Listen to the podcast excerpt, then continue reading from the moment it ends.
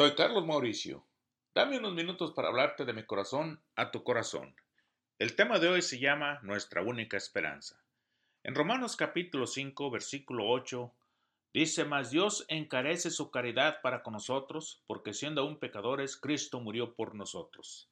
¿Cuál es nuestra esperanza ante la muerte? Nuestra esperanza radica en el hecho de que la gracia de Dios nos alcanza mientras somos pecadores, nos salva y nos mantiene salvos. Incluso cuando fracasamos y cuando morimos, esa misma gracia nos llevará hasta el cielo. Y ese es el poder del Evangelio de Jesucristo. En muchos sentidos, la doctrina de la gracia de Dios es una de las más difíciles de creer. Incluso en la iglesia nos cuesta creerlo. Un día C. S. Lewis pasó entre un grupo que discutía características del cristianismo, que separa a las gentes de las otras religiones y sin dudarlo contestó, ¿por qué? Gracia, por supuesto. ¿Quieres misericordia o justicia?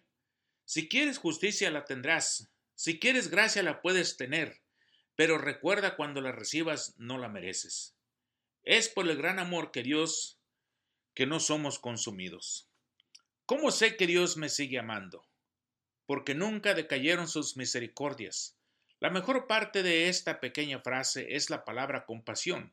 Tengamos en cuenta el plural y el corrector de mi computadora muchas veces no le gusta esa forma de escribir, pero es algo que no se puede cambiar. La gracia es gracia. La compasión de Dios es plural. Se baja en oleadas desde el cielo. En Santiago 4:6 nos dice que Él da mayor gracia. En Juan 1.16 nos dice que de su plenitud tomamos todos, gracia por gracia. Habla de gracia sobre gracia, pero muchos de nosotros hemos perdido el sentido de gratitud por nuestras bendiciones. Es especialmente cierto con respecto a las bendiciones que recibimos todos los días.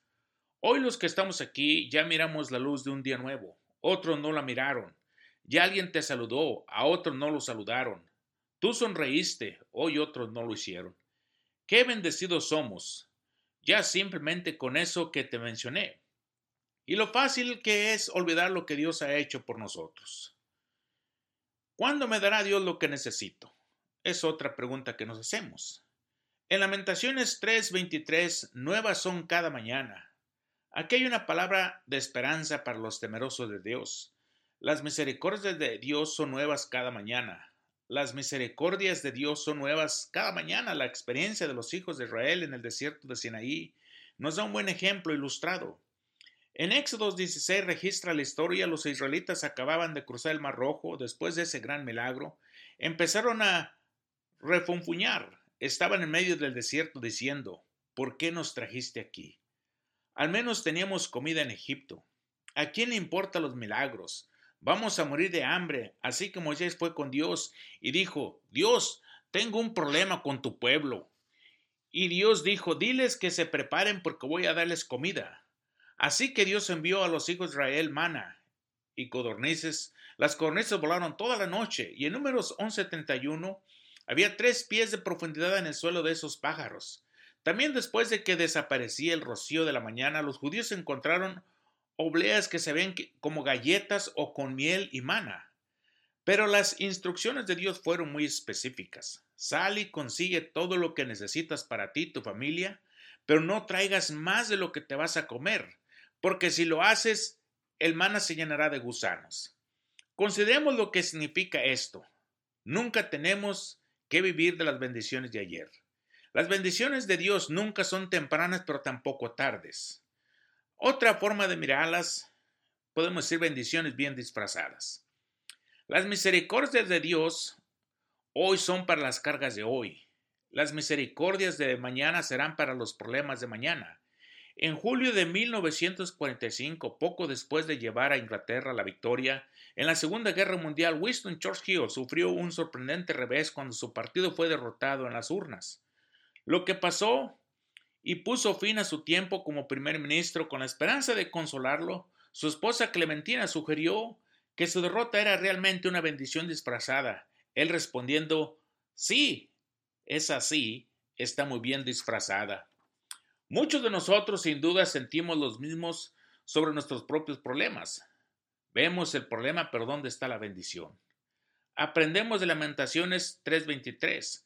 La misericordia de Dios que viven y nos da y vivemos cada día, vienen cuando las necesitamos, ni antes ni después.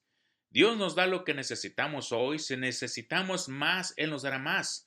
Cuando necesitemos más, Él nos dará más. ¿Cuál es mi esperanza para el futuro? Grande es tu fidelidad. Lamentaciones 3:23 es lo que nos dice este texto, que llevó a Tomás Obadía a escribir el poema que se convirtió en un himno querido cantando en todos los continentes hasta el día de hoy lo seguimos cantando. ¿Cuál es tu necesidad? Grande es su fidelidad. Podemos rendirnos nosotros, pero nuestro Dios no. Podemos vacilar nosotros, pero nuestro Dios no. Pedimos o podemos fracasar mil veces, pero nuestro Dios nunca falla, nunca fracasa. Te comparto algo más de C.S. Lewis. El que tiene a Dios y muchas otras cosas, no tiene más que el que solo tiene a Dios solamente. La mayoría de nosotros tenemos muchas otras cosas. Tenemos dinero y seguridad y amigos y familiares, pero también tienes a Dios en tu vida. Y si lo tienes, entonces muchas otras cosas no importa. De una forma u otra, si tienes a Dios y conoces a Jesucristo como tu Salvador, tienes suficiente porque nuestro Dios es fiel. Hoy podemos confiar en Él, podemos confiar en Él mañana. No temas si eres hijo de Él. Él también podemos confiar en nuestro último aliento, porque nuestro Dios es fiel. Recuerda, soy Carlos Mauricio. Gracias por darme unos minutos de tu vida hoy para hablarte de mi corazón a tu corazón.